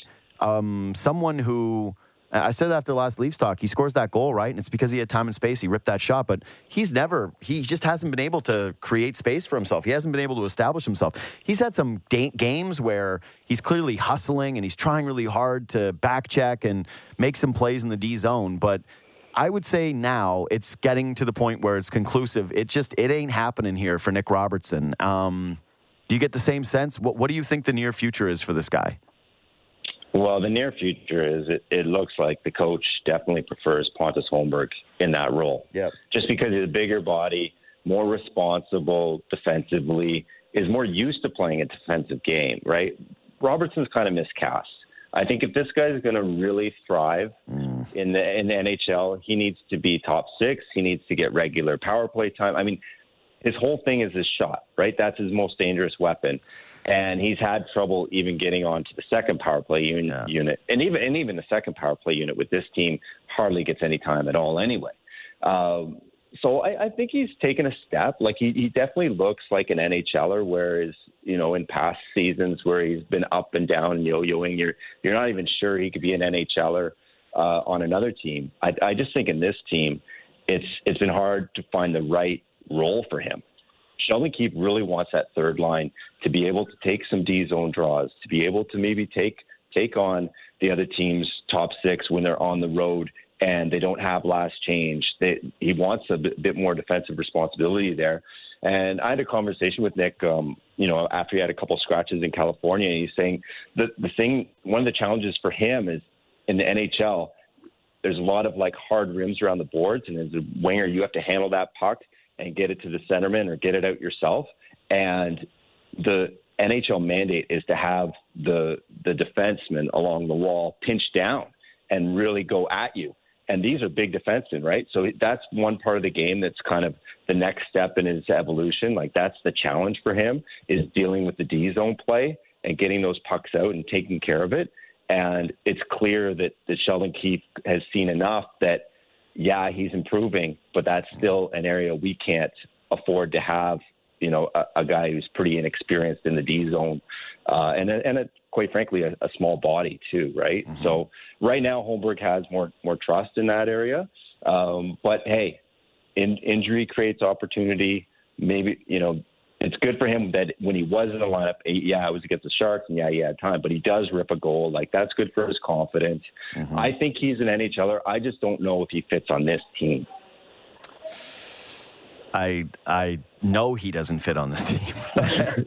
I know he doesn't because, like I said, when Knies went down, I thought, boy, if he has to play up in the top six, or if they even look at that, I. I, I don't think that's going to go well for him. I wasn't feeling overly confident, and that's the best position that you can be in. Right, is playing on the top line with Matthews and Marner. I I just didn't. I, I had a I had a bad feeling about it for Robertson, and yeah, maybe he's an LA, NHL or somewhere else. I do think that he's a fresh start candidate. He does need to just go somewhere where people maybe aren't as scrutinizing him as much and he doesn't have the track record or the expectation or whatever. But yeah, I don't think it's happening here. But that brought me to the other thing, which is okay, well, if Knies is going down, or you do need some more depth on the wing because you're pressed into a situation where you're putting a, t- a tweener like a 4A player into your lineup, into your top line, doesn't that make it obvious that the the guy that's now eligible to sign should be coming to your team? They flirted with Corey Perry in the past. Um, what, what's your read on the Corey Perry situation? Do you think that he would end up coming here, or that there's even an interest? Well, there might be interest in that Brad Treliving is known to check out every option, every opportunity, explore everything. So, and Corey Perry made it clear in, in past um, off seasons as a free agent that he had interest in Yeah. being a Maple Leaf. So like that's that's when Dubas decided to go for Wayne Simmonds over Corey Perry. That was a, a very a very real decision, right? Mhm. Uh, so you know, is there? It's, I know, I know. Um, but I just I, I wonder with how things ended if they want to invite a guy who may have some. Well, people might have some preconceived notions of him now, and do they want to invite that? I don't know. I think I think we're we're going to see, but it, is an interesting development because if he's going to get back in, it, it it'll probably be within the next month or so. Like it, you know, he's got to get acclimatized to a team. You know, he he's chasing another cup. He would love. I, I, I would be. I'm positive from his side that he'd like to join a contender like this one. Here's the thing. Um, if I'm him, there's no way in hell because just the the market is going to be vicious to a guy like Corey Perry out of the gate. But what I would say is, I knowing Corey Perry's game and his track record, that it would be. I would say to him if I was Brad Treliving, hey man, it's going to be two weeks of hell, and you're going to have to deal with a lot of media, and you're going to have to deal with a lot of you just pulling the same thing as Cutter Gauthier right now, going, I'm keeping it between me, my family, and my agent, right? Me, my family, and my agent. Me, my family, and my agent. You're going to deal with some tough press clippings out of the gate. But that two weeks from now, you're going to be one of the biggest fan favorites in the city, and everybody's going to forget about this come that time. It's just you, you just got to get through the first two weeks. Yeah, and I've, I've seen, I've been in enough Corey Perry scrums that he's pretty savvy. He's That's what I pretty good at, he's pretty good at shutting things down quickly, um, not giving you much if he doesn't want to, and moving on. Like, I, I don't know. He, he's seen it all. Like, Yeah. it, I, I think, and you know, he's the kind of guy that embraces being the villain. I, I don't think he has thin skin. I, I, I'm not too worried about it from, you know, the evil media coming at Corey Perry. I think it's more about does do the Maple Leafs feel like this is a smart move, the They right should. move? They should because it is like it. It, it is. It, it is. He's the he's the exact kind of player that they need, flat out. Like it's it's a perfect, perfect, perfect hockey fit. And if they don't do it, it's because of fear of PR, flat out. Like, or he wants to be somewhere else. Because if I'm him, I'm like, I'm going just back to Tampa. I'm going to go join Florida. You, can you imagine how awesome he'd be on the Panthers, where you're like, oh man, you got the dirtbag team, just you know, Oh, cousins yeah. and you got eh, like it just would be amazing if the Panthers ended up signing him. So yeah, uh, I hope the Leafs do it. I really do. Uh, Luke, thanks for making time today, brother. I know you got to run. All right. See you, Take care, pal. JD. Uh, right. Luke, Luke Fox, senior NHL writer for Sportsnet. Okay, um, a couple things here.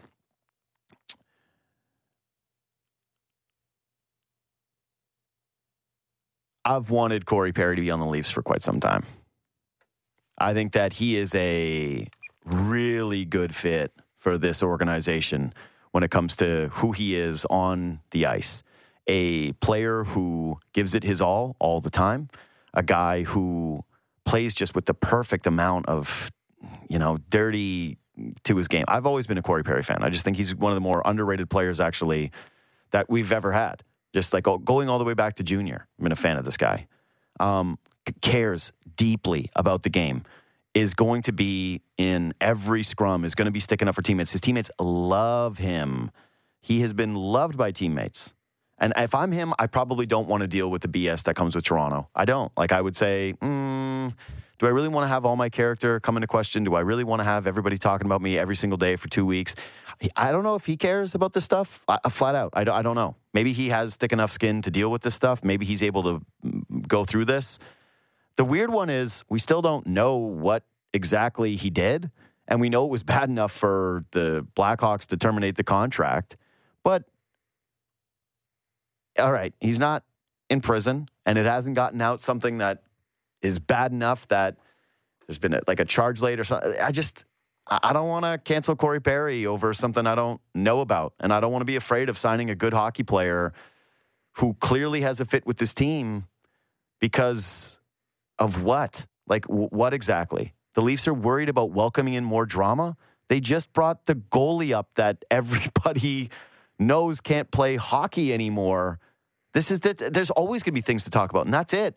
The Corey Perry thing's not going to last a season for an entire season. If they really believe, this is what I would say. If they really believe that he is now a bad guy or a bad teammate or a bad presence around the team or that you can't have him around the team, fine. Okay. Make your evaluation that way. But if it's purely about, well, the optics and we don't want to add to the drama and we don't want to have more scrutiny, you're the Toronto Maple Leafs. You're already at max capacity at all times. You should never be fearing these things. You should never be shying away from this stuff. Um, and I also think, boy, it, the only, the real, you know what the toughest optic would be? The toughest thing optically would be that Brad Treliving gave Ryan Reaves a three year contract to be this team's fourth line gritty presence player, and then they might end up getting the guy that Ryan Reaves tried to feud with in the middle of the year to replace him in that very role. Not the fighting one, but yeah, the the the team dirtbag role. So mm, I don't know. Uh, I I I think the Leafs should be doing this. I hope the Leafs explore it. I hope that it becomes a reality. They clearly need more depth. You shouldn't you shouldn't be a major injury away from having to play Nick Robertson in hockey games. Like I'm sorry, he's just he's not there. I, you shouldn't be playing Pontus Holmberg is just fine. He might be Mitch Marner's favorite player. He's he's just fine. Um, you're going to need to add some depth to this team at some point, and if a guy that you know, like again, Corey Perry, you can say he's a bad guy. You can say all this different stuff that you wanted. Like it didn't work out in Chicago. It was awful in Chicago, but he was brought in to be a steward in Chicago for a reason. Like he's had a lot of good track records with a lot of good teams and a lot of players in the past. I I'm not I'm not throwing the stones here. Um, NHL All Star. It's coming here. It's coming to Toronto. We're going to be doing this for the rest of January. Okay, so lots of giveaways to be done. So try to get try to get in. I would say you know live in the moment.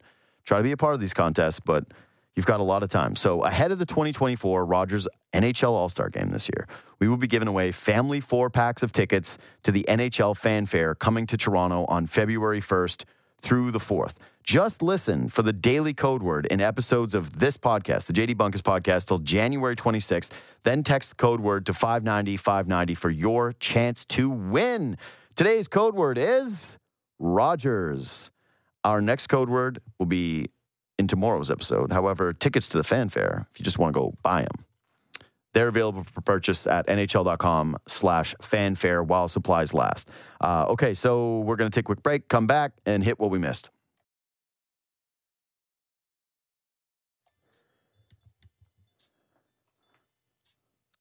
Just one last thing before we do what we missed on Corey Perry. Again, he wasn't even reinstated. Bettman didn't have to clear him because he was already Uh, okay to do it. It was that he met with he met with Bettman at Corey Perry's request. Corey Perry wanted the my my point is is that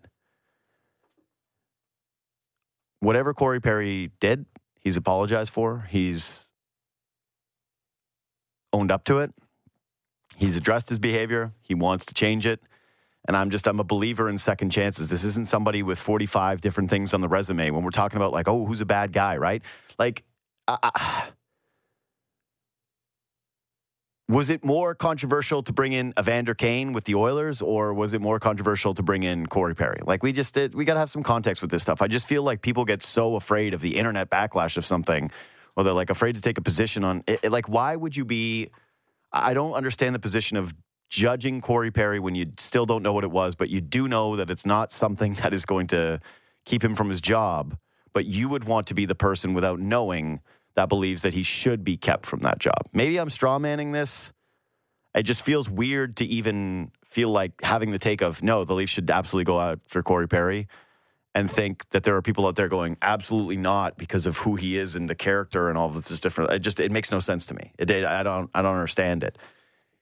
You you get cut from your team. They make the decision to move on. The league says you're still all right to play. You're still eligible to play and you should be able to go make you're going to make a living he's going to play somewhere why not play for the toronto maple leafs he's going to want to be going to a contender my guess is is that it's going to have to be a league minimum contract right he's already make he, i just don't i don't think that he's going to have a lot of leverage to be able to sign for a bunch of money even though it should be a bunch of teams going after him. But yeah i, I really do. I really think that this is would be an awesome fit for the leafs. You think that what who do you think is going to give you a better shot at winning in the postseason? Do you think it's going to be Bobby McMann, Pontus Holmberg, Nick Robertson, Ryan Reaves, or Corey Perry. To me, it's a Pretty obvious answer. Anyway, let's move on. What'd we miss? Can I ask you a quick follow up? Sure. No? I just wanted to like seeing as he was a villain here in Toronto, like with the Leafs. You don't have you don't think fans will have any quarrels about Buddy, accepting first him, two weeks, not knowing what first two weeks. This is what I would say to all companies, people, whatever, everyone that's afraid of internet blowback. It doesn't last. It feels heavy. It feels weighty to start. It feels like, oh man, the world is crumbling around you. You're being accused of being this and that and this and that because the internet has no, they don't hold anything back to people that are willing to criticize over nothing. And not even sometimes over nothing. Sometimes it's, over real stuff. They'll come after you, but you feel like, man, this will never go away. This is staying, this will last forever. The internet is temporary, baby. The internet forgets. And then they drag it up eight years later. You know, they forget forever, and then all of a sudden, eight years later, something pops up and you go, look at this. Remember that? Remember Jimmy Kimmel used to do blackface and go as Karl Malone? 25 years? You know, that's that's how the internet works. So for all the companies that are afraid, all the people that are afraid, all the just it's two weeks. It's two weeks. And and probably guess what? Probably won't even be that. It's actually more like a few days. It's more like a few days. The risk you run is that if you really do believe that Corey Perry would be a repeat offender, right? That's the thing you can't forgive. It should never be, hey, are you giving someone a second chance? Hey, are you giving someone a chance to to move on from a mistake in their past? It's you look really stupid if something else happens. If Corey Perry screws up here, then that's where the axe falls upon other people. That's where I understand people's assessment of these things and say, yep, okay, fair enough. You didn't want to take the risk because you felt as though you weren't willing to stake your reputation on another person. That part I get. But I don't understand the fear of blowback, let's just say. The blowback stuff I just think is cowardice. And I think that we do it way too much as a society in general. Um, I think people are way too afraid to speak out on things that they think are wrong. I think that people are way too afraid of standing up for someone in a low moment, even when it's uh, something that really shouldn't. You, you should be sticking up for somebody on, and all of this, a lot of ha- a lot of it happens anyways. A lot of it happens because of fear of blowback and fear of yeah reprisal. So. I would say that if that is the main concern, that it shouldn't be a concern at all. If it's a genuine character concern, if you don't feel as though his apology is genuine, you feel like it's a PR apology, you feel like he could come into your dressing room and cause dysfunction. Hell, you feel like the hockey fit is not overly that. Maybe they, if they judge, you know what? No, we actually like Bobby McMann more. We want Ryan Reaves more. Fine. Those are all genuine reasons. If it's, well, what will the internet say? Boy, you are out to lunch. And the Blackhawks didn't have that leeway that the Leafs might have, giving them a chance. No, dude, no, no, no, no. This was a team issue. That's why they ended up mm, like it, that was his dismissal. And in terms of the villain thing, I'm telling you, dude, he's been a villain here. He's a guy people love to hate. He's a guy that people have pined to have. You think that there's who in Toronto uh, of who like they just said that Luke just said it. They had the opportunity to go Wayne Simmonds or Corey Perry. One of those guys went to multiple Stanley Cups. The other guy, I, I'd like to know what everybody's favorite Wayne Simmonds memories were. Like, great guy, had an awesome career, legend Scarborough represent. for sure, all those things. But as a Maple Leaf, like, it didn't work out. Corey Perry would have worked way better. He had way more left in the tank, and I still think that he has stuff left in the tank. And so, to me, it's you're only a villain until you start to provide for the hockey team. I, I think the narrative around Corey Perry would shift almost immediately. First scrum, people would be loving it. Dude, Jason Spezza, again, different thing, but Jason Spezza was a Leaf killer, killer. Played on Ottawa Senators teams that just buried the Leafs. The most hated rivalry that I've had in my lifetime was Sens and Leafs in the mid early 2000s. And when Spezza came here, he was a sympathetic figure immediately. And then fans adored him. Adored Jason Spezza, a guy that we as Leaf fans made fun of his entire career with the Ottawa Senators. Nerd, bad laugh, Sens are soft, Jason Spezza, overrated, Leaf killer, but what it just what are we talking about here? Think about guys. There's been way bigger Toronto villains that have ended up playing in the market and been totally fine. So I, I really, I really don't buy. Like Kevin Kiermaier came here. Remember when he stole the the the what the catcher card? He, he took a look. He peeked at it. Kevin Kiermaier was on Tampa. We hated Tampa. Everybody hated Kevin Kiermaier. Well, look at Kevin Kiermaier now. He's in his car. I'm coming back, Jays Nation. Everything, yeah, Kevin Kiermaier. Things change, baby. It's it's fine. Don't don't fear it. Anyways, what's next? All right, a host of legendary football coaches are out as head coaches of their teams. Let's mm-hmm. start with Bill Belichick. This morning, Belichick and the Patriots mm-hmm. decided to part ways after 24 seasons together and six Super Bowl championships. What's your honestly just what's your initial like? You knew this was kind of coming, but Well, there's everybody been kind of alluding to it. I even here's what I would say. Even with everybody, like once Jay Glazer said it, it felt like it was really going to happen. It's been,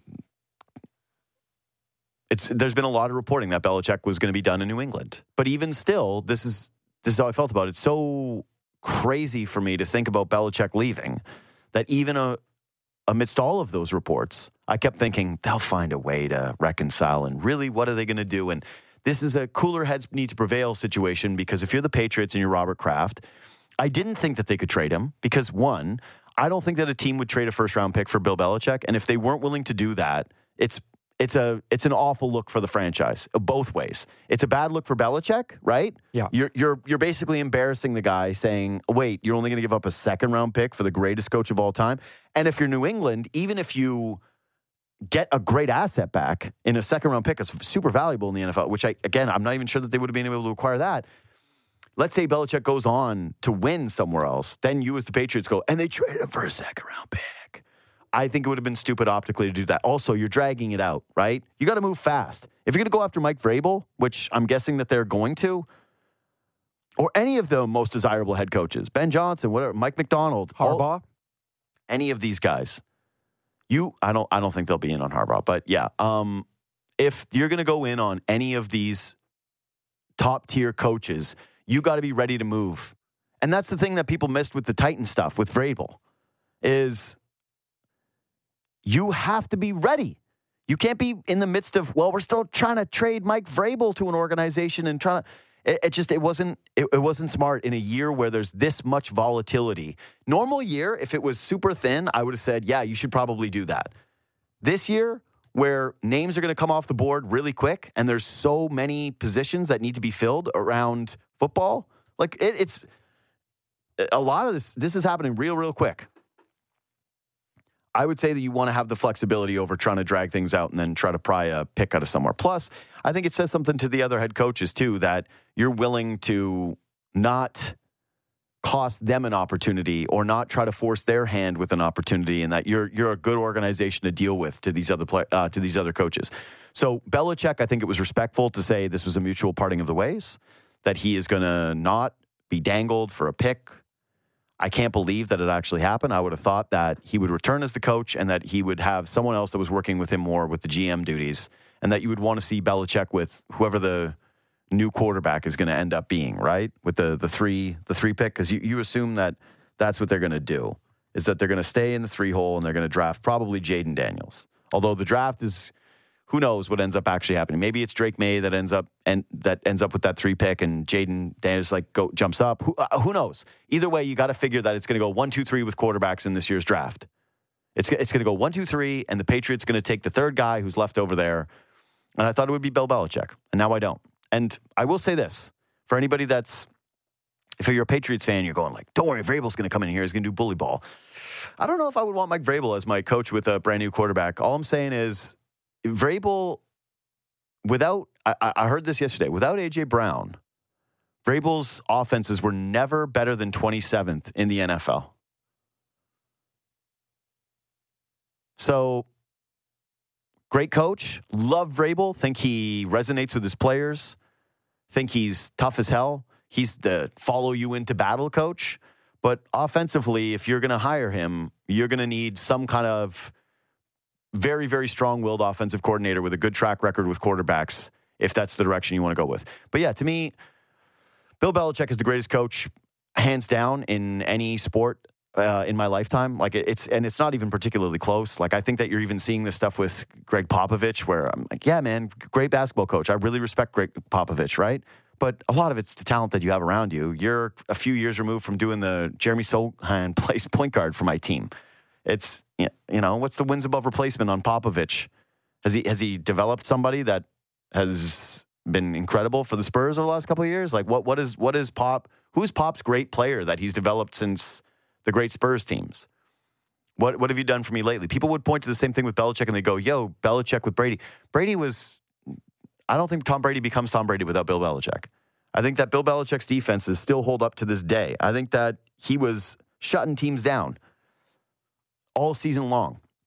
He's bad at drafting, but I think schematically he can still he's still among the best of them.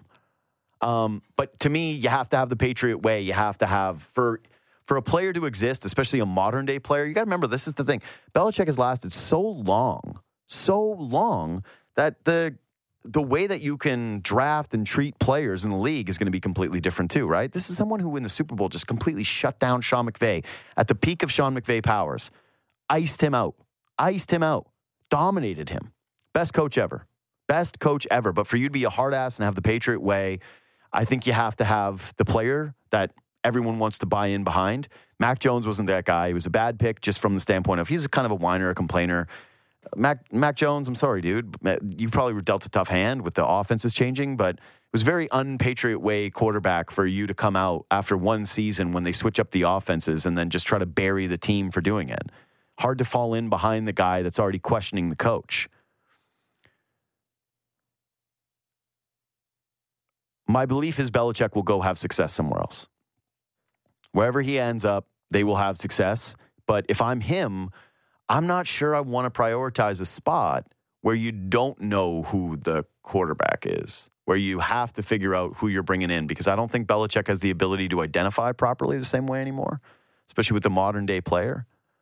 For me, if I'm him, I'm hoping that it's the Chargers and it's a guy like Justin Herbert, where you know what he's about, what he's like, personality wise. And the book on Justin Herbert is that he is remember when he was first drafted it was this guy's a loner this guy's a weirdo this guy's different because he's not participating in all the team i think that that's what you kind of want if you're Belichick is the guy who's just the, the, the buy-in guy the quiet guy so i'm not sure that the chargers are going to fork over the cash for him but if i was him that's that's what i would want to be doing is I, I would want to be going to the chargers i wouldn't want to be doing this washington thing where they're going don't worry we'll get you Drake Maye and it'll be a slow nah no thank you uh, Falcons. I love that one. Falcons are interested in Belichick. they should be. They're the Falcons. He's not going there. He's not going to put the the hoodie on of the choking bird. I hope not. Anyways, the weird. No, the Falcons. No way. That's Well- been that's beneath him. Let's move on to your team because Pete Mm-hmm. Carroll is out as head coach of the Seahawks, but it's unclear if he'll remain uh, with the team in some capacity. Where do you think will happen with uh, he should Carroll? remain with the team in some capacity if he doesn't get a coaching job somewhere else. Because the thing about Pete Carroll is, I do believe in the the cultural aspect of him. I think that he does get guys to buy in. I think he's great at gassing people up. He's Pete Carroll's the dude that in your office you definitely want to run into. It's like, how are you doing today, man? You doing good? "Ah, hey, I've been noticing your work and it's been great, and you feel better about yourself. I think that's what Pete Carroll's amazing at. I really do. Seahawks, they only had one season where they went below 500. Pete Carroll has got them to win games. Problem is, two things. If you were a Seahawks fan, you knew two things were true with Pete Carroll. The, the program was going to be winning. He was going to call it the program, and now I'm calling the program. Uh, but that you were not going to be able to beat Sean McVay or Kyle Shanahan without Russell Wilson. They just they he was kept getting out coached by the top two dogs in the division. The defense stayed soft, soft coverages, rally and tackle. This old school stuff, they never really evolved from an offense or a defensive standpoint under Pete Carroll. It was always just his same thing, his same philosophies over and over and over again. And so while he's remained hip and young and cool and fresh in a lot of different ways, he was never able to actually apply that to the, the football strategy standpoint. And for Seahawks fans, it grew to a point of frustration because it was so freaking predictable what was going to happen with Pete Carroll. You got to win playoff games. And they didn't do that. They, they lost, they choked away a Super Bowl in the most horrific fashion ever. That you could live with if you were getting back or you felt like you had a chance of getting back. But they never did. They never did. And so it got to a point where I felt bad yesterday because I'm watching Pete Carroll and I was getting sentimental because that's how these things work. Is when they're over, you regret it and you're like, oh my god, I'm so sorry. Same thing. You break up with a girl and you go. Two weeks later, you're like, why did I break up with her? She was perfect for me. And then you start talking to her again, and you're like, nah, right. And that's how it would have felt. If Pete Carroll came back out of in two weeks in, I would have gone, no, man, no, no, no, no, no, no, no, no, no, no, no. Um, it was time. They had to move on. It was time. It was time. It was time. It was a great run. It was an awesome run, but it went three years too long, I think, with Pete. He was good with quarterback development. It's probably something that he's underrated at. That Drew Lock came in, looked good. That Geno Smith was a reclamation project, looked good. That Russell Wilson was way better with the Hawks and then went to Denver and was completely lost and was never able to recapture any type of the greatness that he had. Um, that part, I hope that he's around the building for whatever quarterback they bring in because I want him to be gassing up whoever that is. But no, Seahawks need to change direction. I'm excited for that change of direction. I hope my I'll tell you right now, my hope is that they get Ben Johnson, the Lions guy. Steal the Lions guy. Go after an offensive coach. I would I'm not going to say I would hate it because I think this is the most likely outcome. But I think they're going to try to target Dan Quinn because there's familiarity and we have bad ownership in Seattle, but I don't want to see another defensive coach. I think that you should be going offensive coach, period, and then go get a snazzy defensive coordinator. So I would say, as for Seahawks fans, I'm rooting for Ben Johnson one, and then after that, I don't know, whatever. I kind of would wouldn't mind Mike Macdonald because it would piss my brother off so much as a Ravens fan that they stole the Ravens D coordinator that everybody's hot to trot for. But no, I like the track record of it and the last couple of years of Lions and what they do, the way they do it. I, I think that would be awesome. I think you need a kind of guy like that to keep up with the Shanahans and the McVays. Uh, you can't you can't be just trying to out defensively scheme them, otherwise you're just going to lose forever. So, uh, go Hawks. What's next? Nick Saban also retired Yeah. after 17 seasons with Alabama. In total, he I can't believe up, he did it with the, the in the same time as Belichick. Like these two guys are boys. I, I just here's what I would say, I, and this is the most shocking part of this to me. I get it from the Belichick standpoint because I don't think he cares. I think he already knows I'm the greatest NFL coach of all time. I'm gonna be people are gonna want to come after me, all this different stuff. But for Nick Saban, I always thought Nick Saban way more of an egomaniac that he would want the full day of just it's all about Nick Saban. That's the most shocking thing about this to me is the time of the announcement because he and Belichick are boys. Yeah. He had to know this was happening. Anyway, I- his record 292 Yeah. and 71. yeah. It's pretty nuts. He's got more first round picks in the NFL than he does have losses in college football, buddy. Yeah, that is that is pretty nuts. So, uh, do you think he'll coach again? By the way, he's 72 years old. No, he's No, done. he's done, he's done. Yeah, you don't you don't leave Alabama. Like you're not. Hey, I'm I'm leaving Alabama and I'm going somewhere else. I know he's done, which again is surprising. I hate it. I because I loved hating Nick Saban, and he was just a, a great character in college football.